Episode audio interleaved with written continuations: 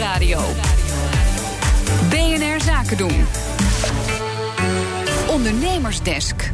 Weinig fouten, een vlekkeloze samenwerking en één gezamenlijk doel. De Special Forces van Defensie werken enorm effectief... en daar kunnen we ook op de werkvloer nog wel iets van leren. Connor Klerks is hier na een weekje afwezigheid. Fijn dat je er weer bent. Ja, fijn dat ik weer mag zijn. Um, ja, op onze eigen werkvloer. Uh, zijn efficiënt. wij daar overigens uh, ja, wel efficiënt genoeg?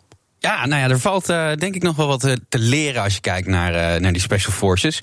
Stel je wil je organisatie laten groeien en je wil bepaalde doelen die je gesteld hebt gaan bereiken, dan heb je teams nodig die goed samen kunnen werken. En eigenlijk dus personeel wat zich samen, aan, samen gaat werken aan een gezamenlijk hoger doel. En daarbij moet je dus aan de, de afspraken houden. En dat gaat nog wel eens mis. In het bedrijfsleven zie je vaak dat het doel van de organisatie te vaak voor uh, verschillende uh, interpretaties vatbaar is. Waardoor in een team verschillende persoonlijke doelstellingen, algemene doelstellingen uh, zich bevinden. En daardoor onvoldoende focus is op de feitelijke doelstelling van de organisatie. En dan zie je dat zo'n team niet samensmelt met één gemeenschappelijk doel. En daarin is heel veel verbetering mogelijk. Ja, veiligheids, uh, veiligheidsexpert Rico Brijal is dat. Hij zat zelf elf jaar bij de Special Forces. En hij werkte ook in oorlogsgebieden. Nu geeft hij trainingen aan bedrijven. Want uh, hij denkt eigenlijk, ja, bedrijven die kunnen heel veel leren van die elite-eenheden van Defensie. Die worden, uh, die worden zo dusdanig ontwikkeld dat iedereen op een gelijkwaardige manier denkt en zichzelf wil ontwikkelen naar een hoger niveau. En dat is waar het grote verschil zit ten opzichte van het bedrijfsleven, waar voornamelijk gekeken wordt naar de inhoud. Dus dus heeft iemand een, een bepaald niveau van opleiding bijvoorbeeld? Ja, ik zie nog wel wat meer verschillen tussen het gewone bedrijfsleven en de Special Forces. Ja, Onder andere de omstandigheden natuurlijk. Ja, Special Forces, dan denk je meteen, met, met, met bijvoorbeeld, uh, kan ik me voorstellen, echt aan, aan hele pittige sessies hè, en van die hele zware fysieke oefeningen.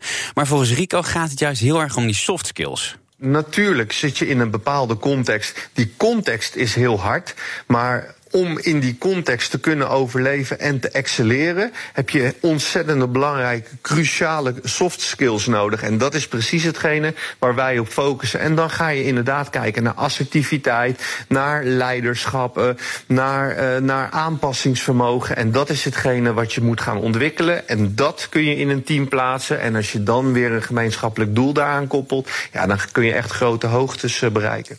Ja, communicatie speelt daar een hele belangrijke rol en dat loopt nog wel eens mis.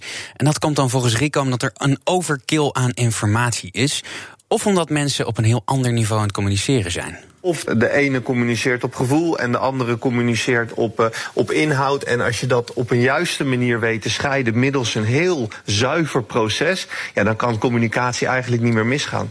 En toch heb ik nu ook al een paar termen voorbij horen komen. Assertiviteit, leiderschap, aanpassingsvermogen, communicatie. Dat is toch allemaal niet zo nieuw. Ook op de werkvloer, die skills, daar is toch aandacht voor? Ja, dat klopt. Maar volgens Rico zijn dat nu eigenlijk allemaal losse uh, silo's, noemt hij het. Eigenlijk allemaal losse, losse eilandjes. En al die eigenschappen zouden in één plan samen moeten komen.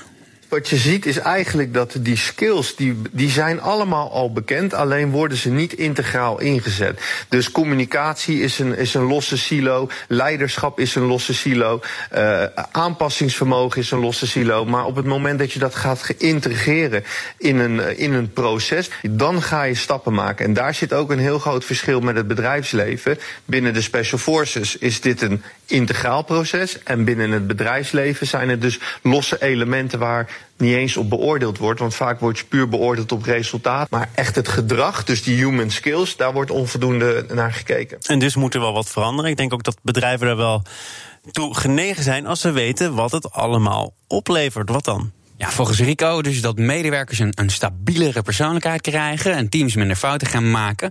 De kwaliteit van je werk zou omhoog moeten gaan en ook je werkstress zou af moeten nemen.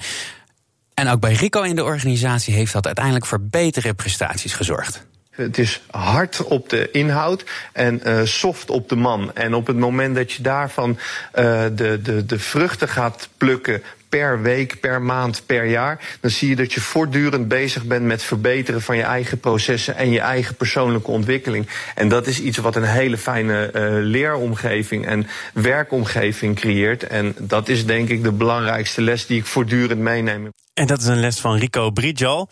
Connor, wij gaan jou morgen weer horen. Ik ga jou zelf zien. Wat Zeker. ga jij uh, ons dan vertellen? Morgen uh, gaan we terug naar uh, het vrouwenquotum. Daar wordt deze week een uh, Tweede Kamer over gestemd. Ja, nadat het vorige week toch niet doorging. Nou, kijken waar we dan morgen uitkomen. Wil je nou meer horen uit de Ondernemersdesk? Dan vind je alle afleveringen terug als podcast via onze site of de BNR-app. Ondernemersdesk over groei wordt mede mogelijk gemaakt door NIBC. NIBC, de bank voor ondernemende mensen.